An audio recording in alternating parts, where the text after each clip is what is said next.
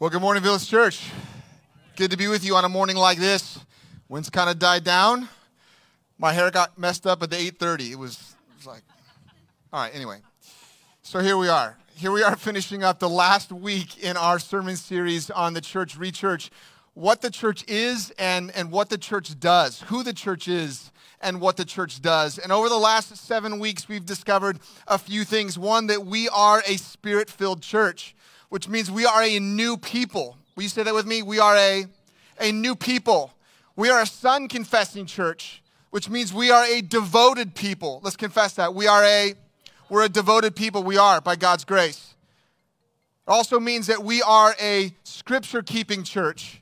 We are a scripture keeping church, which means we are a grounded people. Would you say that with me? We are a, a grounded people. And we are a sacrament observing church which means that we are a remembering people. Let's confess that this morning. We are a remembering people, and this morning we're going to remember Jesus as we share communion. We are a spirit united church, which means we are a united people, united by God's Spirit, His Spirit bearing witness with mine and yours that we're His, that we're brothers and sisters in Christ, and we're united about what we're about together. We are united people. We are a sanctifying people. Pastor Josh reminding us a couple of weeks ago that we are people that are being conformed into the image of Christ. We are a growing people. Will you say that with me this morning? We are a, a growing people. We are. Last week we saw that we are submitted to godly leadership, submitted to godly, qualified, humble servant leaders. We are an ordered people. And this morning we wrap up with our last mark of the church. We are the sent and scattered people of God. We are a missional people. We are a missional people. We are a people that are, are sent and scattered all over. We are a missional people. Now, this is the last mark of the church, but it is just that. It is a mark of the church. Oftentimes, we say, you know, this thing is last but not what? Last but not least. And that's certainly true of this mark. It is last, but it is not the least. And oftentimes, the other marks are worked out among the gathering of God's people. Now, not only among the gathering of God's people, but we gather as God's people, and we do see that we are a spirit filled people. You know when you're with another Christian.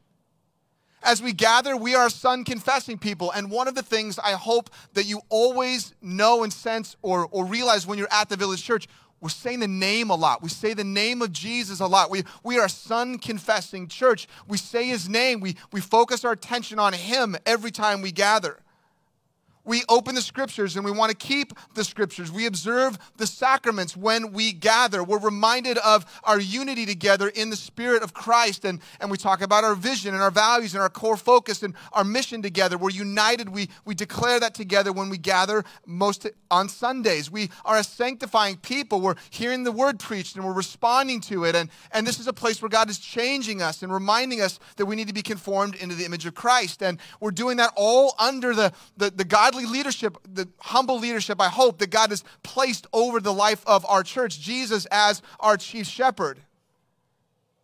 And all of these things work themselves out then as we're sent and as we're scattered. It's sort of the last mark, if you will. It comes at the end, which incidentally is one of the reasons why we end our service with a benediction. We come together and we recognize we're, we're, we're united in Christ. We sing songs to Jesus. We open His Word. We point ourselves to Him. Right? We might share one of the sacraments together on a Sunday morning. And we do all of these things. And at the end, there is a benediction. It's a reminder that we're now being sent out. And we read the benediction over one another, and, and we're sending ourselves out beyond the place that we're gathered.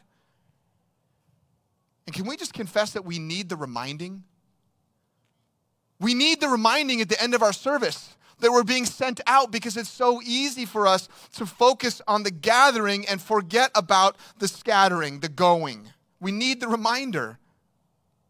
Now look, the gathering of God's people is not it's not a bad thing. And we're reminded in this season, I think, how grateful we are that we can gather.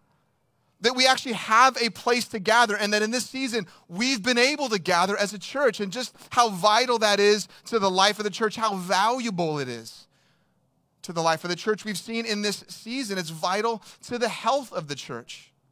Across our country, churches that are gathering are becoming increasingly resilient and, and strong. And churches that can't gather are not.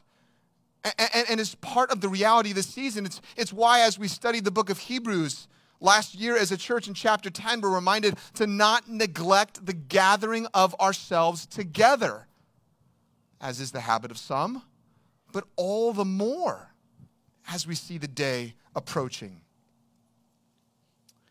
gathering as God's people, it's just, it's, it's part of our spiritual DNA. It's in our blood. It, it goes back to the, to, to the beginning, to the furthest generations that we can, we can go back to on our sort of ancestry.com, our spiritual ancestry.com, right? We go all the way back to the first gathering place, the tabernacle. If you're with us in our reading plan, we're, we're, we're in Exodus and Leviticus. And if you want to know anything about the, the tabernacle, it's all there, right? All the details and all the specific details about what God had in mind there. But in large part, what God had in mind was that his people would be gathered to him, that they would see him, that they would hear from him, that they would recognize his holiness and their neediness and be pointed toward a way to forgiveness.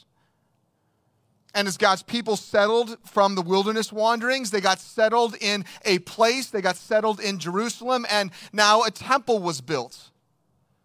And the temple, like the tabernacle, was constructed for the same reason that God's people would come to him, they'd gather together before him, that they would see him, that they would hear from him, that they would see his holiness, they would recognize their neediness, and they would be pointed toward a way to forgiveness.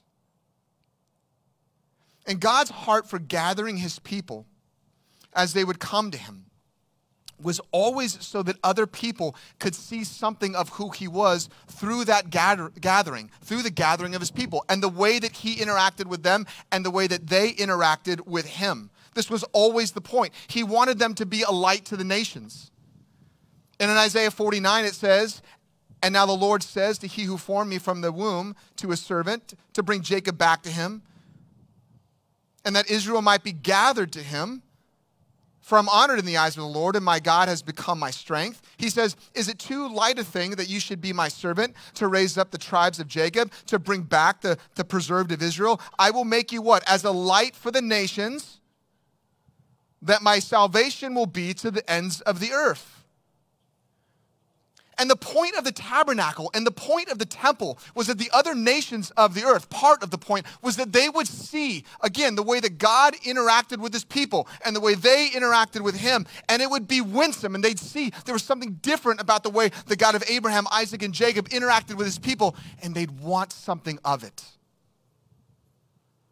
Which is why in the construction of the temple, the court of the Gentiles is massive because he wanted the other nations to see. People would see. They'd become God-fearers, non Jewish people that would follow the God of Abraham, Isaac, and Jacob. Because as God's people were gathered, they would see something of it there. They would experience something of it there, saying, That's what I want. Incidentally, this should be true of us. If you're a guest with us this morning, we're so glad you're here, physically here. If you're a guest with us online, we're so glad you've joined us this morning. And, uh, and our greatest hope would be that when you came, you're welcomed warmly and you're invited in. And that you see God's people worship, worshiping Him unabashedly and unashamedly because we love Him. And that you'd see the way that we interact with each other and you say, there's something of a community there. Those people are friends who are like family to each other because you know what? The Bible says we are brothers and sisters in Christ we should people that come to our gatherings should see something of the same but this word to the people of Israel was also a word that was predicting the coming of Jesus. It was pointing to the way that God would actually send Jesus into the world to not only gather God's people to himself, but to then scatter them out into all of the places that they walk in life. Jesus himself, the tabernacle and the temple of God. Jesus came to dwell among God's people. And in John 1 14, we're reminded. And the word became flesh and dwelt among us. Some paraphrases translate that phrase and tabernacled among us. And we have seen his glory, just like they would have seen it in the tabernacle. the glory of the only Son from the Father, full of grace and truth. Jesus even said that he was the living temple. That he was the living temple in John chapter 2. When they come to him and they say, you know, what sign do you give us that you are really who you say you are? And he says, Destroy this temple and I will rebuild it in three days. And they laugh and they say, It's taken 46 years to build this temple and you'll rebuild it in three days. And Jesus says to them, he, uh, John says, He was speaking about the temple of his body. Jesus now the place where people would come to see God. They would come to hear from God. They would come to see his holiness and their neediness and ultimately find their way to forgiveness. And there's something very, very significant that's happening through the ministry of Jesus, and it's happening for the first time. For the first time in the history of God's people. And it's happening for the first time in the cultural context within, within Jesus finds himself. In Jesus' day, all of the rabbis, the teachers who would teach God's people, would gather people to themselves. And all of the teachers in Greek society and culture would do the same. They would gather people to themselves. Come and sit at my feet, sit before me, gather to me. And for the first time, Jesus, as, a, as the rabbi of all rabbis, teachers of all teachers, he's coming to them and he is gathering them to himself but then he is scattering them again. And he's going with them as he does, and sometimes he's just sending them out. A couple weeks ago, we saw how he sent out the 12, and then he sent out the 70, then he sent out all of them. Jesus is not only gathering people to himself for worship, listen to me, he's also sending his disciples out to show people how to worship to show them how to worship by following God in the everyday, ordinary things of life.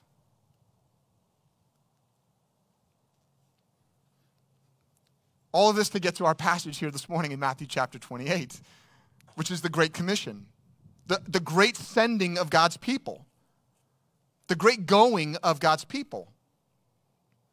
If you look in your Bible right now, if it is not flapping in the wind, the little heading will say the Great Commission. You know, I realized something, I don't know, if it was for the first time I was reminded this week that the Great Commission starts with something that's actually, that doesn't seem very great. It says the Great Commission, but it doesn't seem all that great. It says in verse 16 Now the 11 disciples went to Galilee, to the mountain to which Jesus had directed them, and when they saw him, they worshiped him, but some doubted. But some doubted? The 11 are going. And, and Jesus has already appeared to them multiple times. They spent 40 days with him. And he's saying, hey, now I'm gonna, you're to go to this mountain and I'm to meet you there. And they go to the mountain and guess what? He's there, just like he said he would be. And of the 11, they worshiped him, but some doubted still. And I got to tell you, I kind of actually appreciate the authentic nature of this moment. The Bible doesn't hide this stuff. The reality is, there are some of us that by God's grace alone, we're just bent toward worship. We're bent toward believing. We're like, we're all in all the time. No doubt, no fear, no disillusionment. Let's go. And as we gather as God's people, there are also some of us that still struggle with some doubts.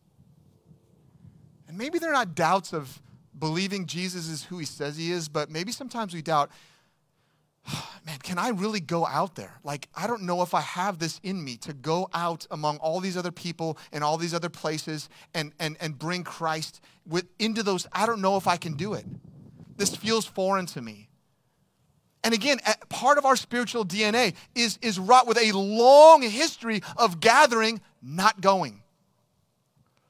But for the last 2,000 years, God's people have been gathering and going. So if this morning you're sitting here feeling like, I don't know if I can do this, well, a couple of the disciples, I think, were struggling with the same thing. And Jesus knows this. And so he gives them a reassurance. Look at verse 18. And Jesus came and said to them, All authority in heaven and on earth has been given to me. Go therefore. Jesus is saying, I have authority over everything so you can go anywhere. as I send you there. When he says go, therefore, if you know this, this text, if you know this language you've probably heard before, it means as you're going or in your going or as you go. There's this assumption that you and I are going to go into the everyday, ordinary things of life. And what Jesus is saying is, I have authority over all of those realms. So he's saying, go and make disciples. The first place we make disciples is in our homes. Amen? So as we go into our homes, Jesus is saying, I have authority over family and family structure. We grow up and we go to school. And you might be like, I don't know if I want to send my kids to school. I know. Me neither. I don't know, especially right now. But for a lot of years, we spend time growing up in the educational system. And guess what? He has authority there too. He's over all of education and educational systems, he's, he's over all of it. We spend our days working and, and we're at jobs, vocation, business, finance. Guess what? He has authority over all of those things too. Healthcare, health workers, helping with the most basic needs that people have, service industry. Like he's over all of those things. He's in all of it, he's over all of it. Government, politics. Eh. I'm kidding. It might not feel like it, but Jesus has authority over all of those things. And so, as we go into all of those areas of life, Jesus has authority there, and he's telling his disciples, I, I got it. I'm, I'm here. I'm with you. And you have my authority. What does Jesus tell them to do as they go into all of these places, as they go into their family, as they go into education, as they go into business, as they go into finance, as they go into government, politics, community? As they go into all of these things, what does Jesus tell them to do? In your going into all these spheres of life, what do you do? Go therefore and make disciples of all nations, verse 19, baptizing them in the name of the Father, Son, and Holy Spirit, and teaching them to observe all that I've commanded you. I think there's three things that Jesus is telling them to do. And I want you to stick with me for a moment on the first one. I think the first thing he's saying is he wants to invite them to see. He wants to invite them to see. He says, Go and make disciples. Now, stay with me for a moment. He's saying, In your going, or as you're going, or wherever you go, make disciples. And what I'm getting at this morning in this little moment of our time is, is this idea of pre discipleship. I want to call it pre discipleship. Because I'm not sure that you and I are inclined to see it as discipleship we're inclined to see discipleship as, as the moment that comes a little bit later, which we'll get to in a moment. But I think this is pre discipleship. I think you are likely discipling people, listen to me, before you think you are. You are likely discipling people before you think you are. And you know what? Everyone is being discipled by something or someone. And so it's already true. Everyone's already being discipled by something or by someone. And you, by the way you interact with people, you are discipling them into some certain way, into something. It starts with this invitation to come and see. It's, it's pre discipleship. I believe Jesus did this with Philip and Nathaniel. Philip found his brother Nathaniel and said to him, We have found him whom Moses in the law and the prophets also wrote, Jesus of Nazareth. And, and, and Nathan said to him, can anything good come out of Nazareth? And Philip said to him, What? Come and see. And Nathanael's just doing to his brother what Jesus had done to him. Earlier in that chapter, it says, and they said to him, after they were, they were John's disciples, they, they came to Jesus, or they saw Jesus, they decided to follow him a little bit. And as they were following him, they asked him a question Rabbi, which means teacher, where are you going? And Jesus says to them, Come and you'll see. The first step to discipleship is just an invitation to come and see. To come and see, to come and see what life is like among God's people. To come and see what, what He's actually life like through his people, to come and see what he's like as, as you see his people worshiping him and, and as you see them, you know, opening up his word, like come and see. But it's more than that. Like, come and see, come and be involved in my life. Come share a meal in my home. Come talk with Jesus about me. Come see how I interact in, in these business dealings now in our company because I'm a Christian. Come and see the way our family lives life together. Right? Come and see the way I enter into this part of life. It's all about saying there's, a, there's another way to live. This is the Sermon on the Mount. This is Jesus says, You have heard it said it's this way. Well, I'm telling you, it's actually like this. There's a completely different, and by the way, better way of living. I want to tell you this morning that pre discipleship, listen to me, is discipleship. Because you're already leading someone to Jesus. You're just inviting them to come and see. But making disciples is more than pre discipleship. It's more than just asking people to come and see. It's more than getting on your Instagram story and putting up something about a church event and saying, hey, would love for you to come. You know, it's more than the invite to just come and see. Eventually, you're asking them to do something else. And that's the second thing, is Jesus is sending us out to invite them to, to come and follow, not just to come and see.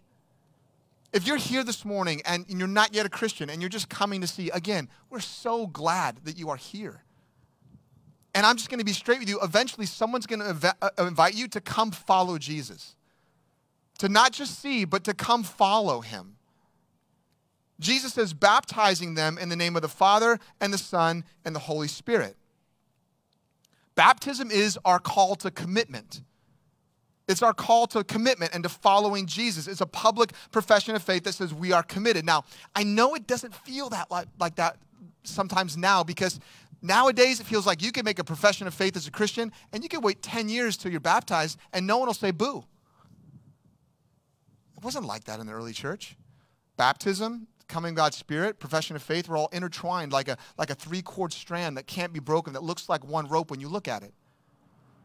Baptism was that public profession of faith that says, yeah, that's my public commitment to follow Jesus, listen, in all areas of my life.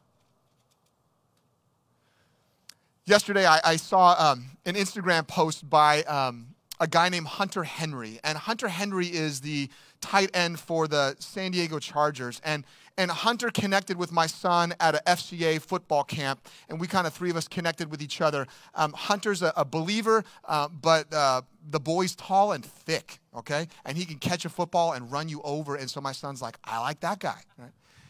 And he is the son of a pastor. And so he and my son were like, oh, they kind of made this connection.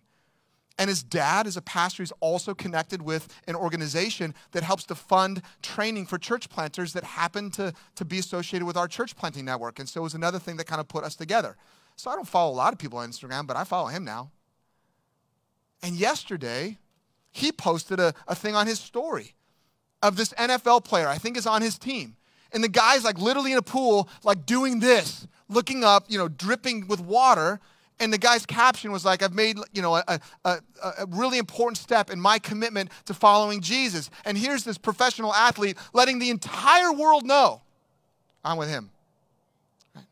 It's a public profession of our faith. It is our call to commitment. And, church, I think here is the point. Jesus, in saying this, is saying not only invite people to come and see, but invite them to come and follow. Baptism is the first step in that to that commitment to Jesus. I mean, this is what Jesus said to all his disciples, right? He said, Follow me. Come follow me, and I will make you become fishers of men.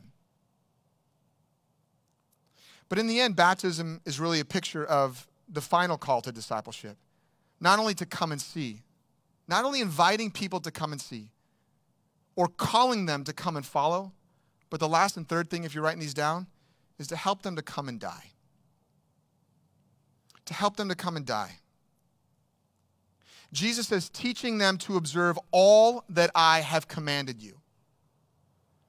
Incidentally, I think the book of Matthew is a New Testament discipleship manual for the church. I think that was, that's what it was meant for. And when at the end of Matthew it says, teaching them to observe everything I've commanded you, I think what Matthew is saying, what Jesus is saying, what Matthew's recording, is teach them to observe everything you've just read in this book. The book of Matthew is a gospel primer on discipleship. And he's saying all of it. Teach them to observe all that I've commanded. What's the hardest thing that you think Jesus has commanded? I think it's actually in Matthew chapter 16, verse 24 and 25, where it says, Jesus told his disciples, If anyone would come after me, let him deny himself and take up his cross and follow me. For whoever would save his life will lose it. Whoever loses his life for my sake will find it. For what will it profit a man if he gains the whole world but forfeits his soul? Or what shall a man give in return for his soul. You'll see this in the progression of Jesus' ministry. Early on, Jesus says, Come and see. Philip, Nathaniel. He tells his disciples for a few chapters in a row, Come and follow, follow me. And eventually, Jesus gets to a place where he says, You're going to need to come and die. And if you're a Christian, you know what this means. You know it's a death to yourself. And you know something of what that death means. Like if you're married, you know that you've already died to yourself once, right? Is that real? Can, can someone just say that's real? Is that real? Yes, it's real. Someone just nod your head. Yes, it's real. Got a great marriage, but that's real. You die to yourself. And when you have kids, do you die again? Yes, you do, right?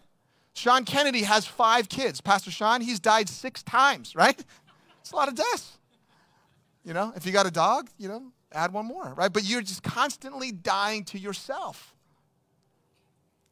This is the Christian life. We come and see Jesus, we come and follow Jesus, and eventually we come and die to ourselves. But by the way, we get risen to an incredibly better life. Amen? We do. But can we all just admit for a moment that that dying process that is not easy? Can we all just admit that it's not easy to die to yourself? But it's a beautiful thing to do. You know, I recognized this last week when um, I did a memorial service for one of our best and lifelong friends. They probably are, you know, one of our two best friends in life. And their, their stepdad passed away. And this guy, um, came to Christ and, and he was changed in a pretty radical way toward the end. It, it, so much so that as I did his memorial service, some of his friends like laughed at the things I said that were gospel oriented because they, they hadn't seen him in years. And then others cried because they knew it was a reality in his life. Does that make, are you with me? And as they were telling me the story with the family about, about his death, and he had congestive heart failure, and so it was only a matter of time. So he had about a year, and then it was just, it was time. And he knew he was going to die, and they knew he was going to die. And he came to them and they told me about this, the story about it when they talked about, I'm going to die and I just want to die well. And so their whole plan was just to help him to die well. And can we just admit that like, that's a really hard thing to do for someone? If you've had to do that, you know. But it's also a tremendously beautiful thing to do for someone. And I don't mean to get so heavy, but in a similar way, can we just all admit that it's an extremely hard thing to do to just die to yourself over and over sometimes as a Christian? And to help other people learn how to do the same thing. But can we also admit it's a very beautiful thing to do. Can we also all acknowledge like there's a, a, there is a tremendous beauty in that, and I hope you see it.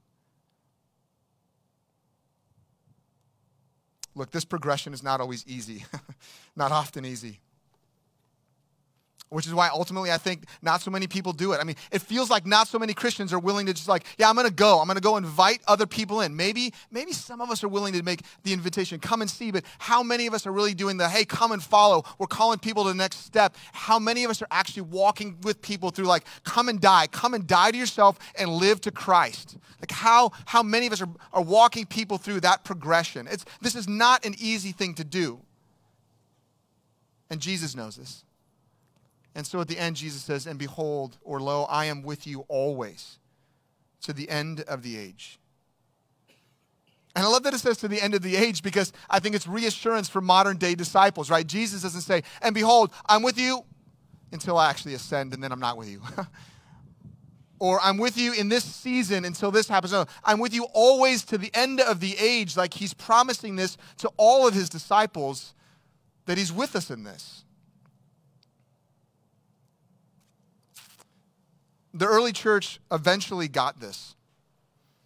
And at the beginning of this sermon series, I told you for every mark of the church, there's actually a metaphor that goes along a picture. And, and for this mark of the church, the picture I think is perhaps the clearest of all the metaphors, all the pictures. In 1 Corinthians chapter 3, 16 to 17, Paul says, Do you not know that, okay, again, imagery, but just it's so clear.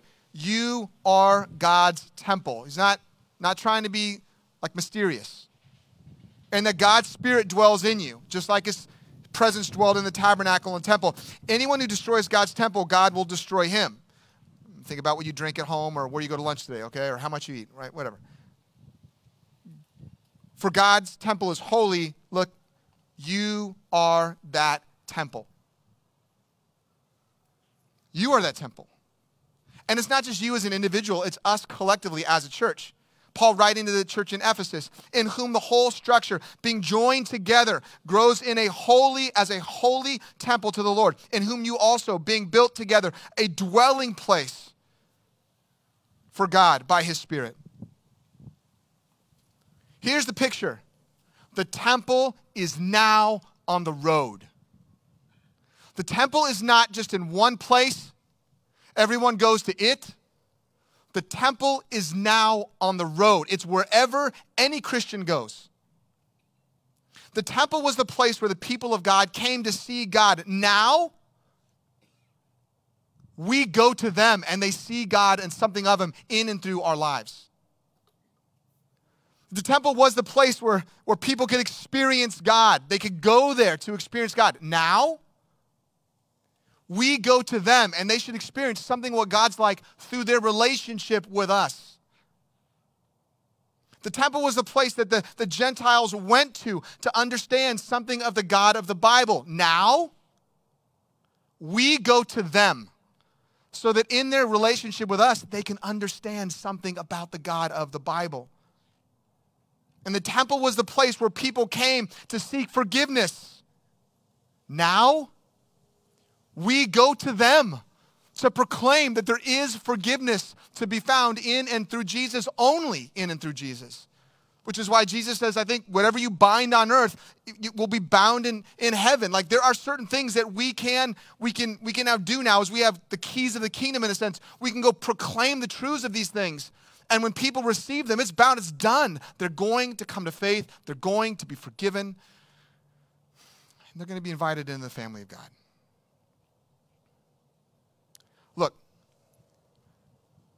as much as we call that the sanctuary and we have not been in it for over a year, that is not the sanctuary. I mean, as grateful as I am for it that it's there and we have it, God's gifted it to us.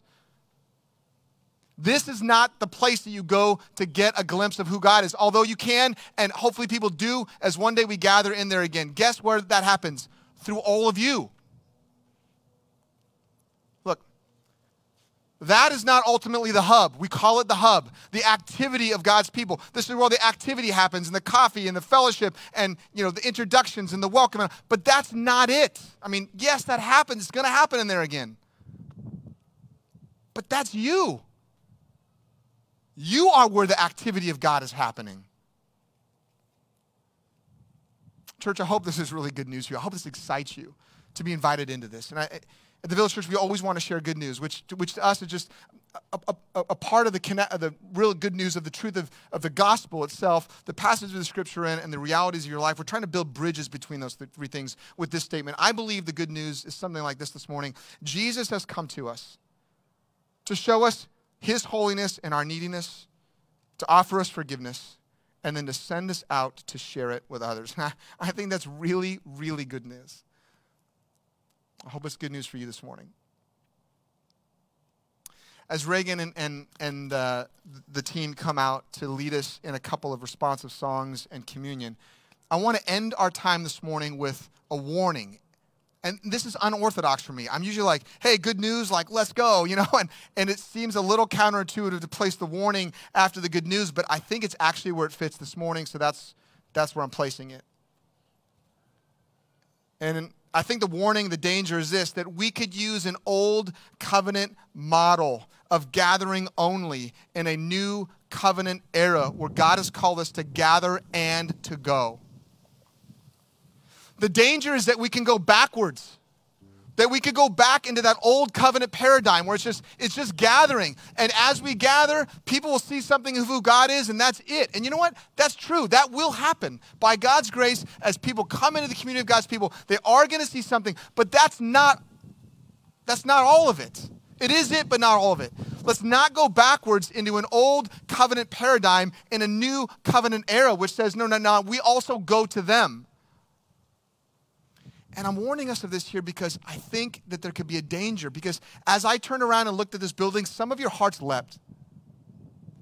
Some of your hearts leapt because you're like, I just can't wait till we get to go inside. Some of you this morning, your hearts leapt and you're like, it's windy. Does that mean we're going to go inside? You know, are they going to let us inside?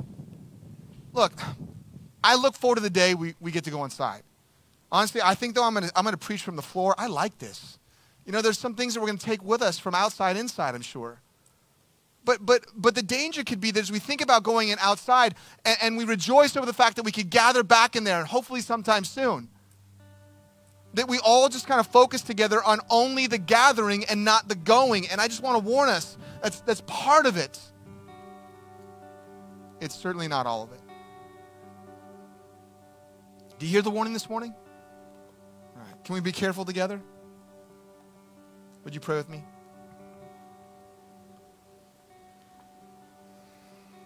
Jesus, thank you for coming to us.